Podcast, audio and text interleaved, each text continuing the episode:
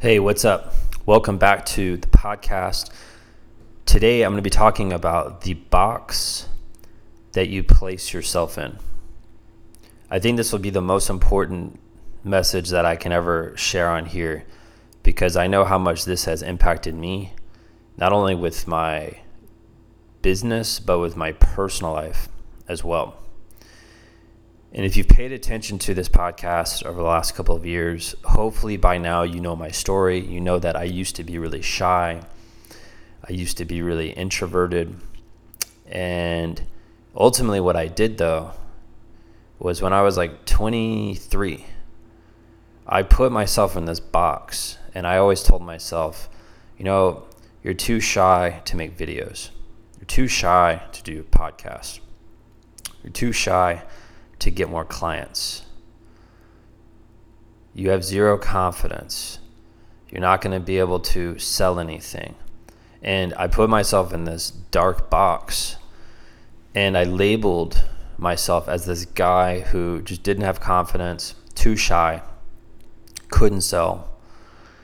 And ultimately, what I did is when I got into that box, I created my own comfort zone which meant like, oh well, if you know if kids want to train with me, their parents will find me, and they'll join my program, or you know instead of me marketing really hard the way I, I could be, you know I'm just gonna I'm just gonna wait for people to learn about me, and that's what I did. Did that for I did that for about two years, and luckily, and very luckily I was one of the only ones in my city who had a website. So that's ultimately how parents found me.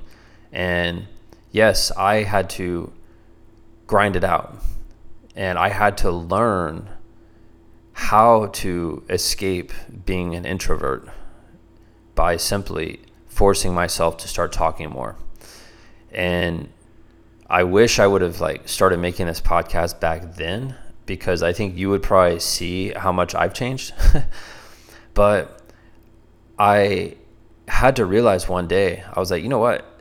The way I am has to change. I cannot be the same person. And and it's really funny.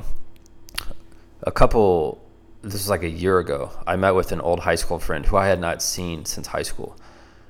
And he was like, dude, you're like so much different now. And I was like, yeah, I am. Of, of course, I, I need to be different. Everyone needs to change you can't just be the same dude your whole life. Like if you want to have results, you need to be willing to make changes.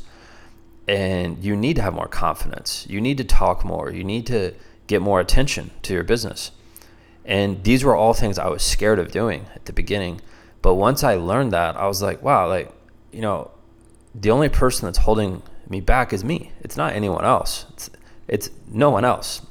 And this is really the breakthrough that I see coaches within our consulting have once they start working with me for a little bit, they realize, you know what, like I need to market myself harder. I need to shoot more videos. I need to send more emails. And these are common objections I get from coaches. They're like, well, you know, I'm not a good writer, so I can't write newsletters. Or I suck on video because, you know, I'm nervous. And dude, if, if you ever watch any of my Instagram videos or, you know, you read my emails, none of my stuff is perfect, but I get the job done and I get the job done no matter what. And that's something that you should take away from from this message today is you're only going to learn by getting experience. And it's so easy to be the one who's like, ah, I don't want to do that. Or ah, I don't want to learn how to do that. If you have that mindset, you'll never make changes. And if you never make changes, you'll never get results. And if you never get results, ultimately that's your fault. And I can just, off the top of my head, there's so many coaches over the last couple of months that I've been able to work with that have completely changed their confidence, their own self confidence about, you know what, I do need to be making video content. I do need to be writing out emails. And it doesn't matter how bad I suck at the beginning, it matters where I'm going to be in the next five years of my life and that's why that's why you guys hear me all the time on this podcast, I always talk about you should be shooting more videos. You should be writing out emails to parents. You should be creating an email list. Like, you need to be a marketer to, to win in this game. Otherwise, someone else that's younger than you, that's better looking than you, is going to come in uh, when you least expect it, and they're going to start doing it, and they're going to steal all your clients away. And that's really the mindset I have, which is why I push really, really hard to always get my message out there, right? So I hope this message helps you.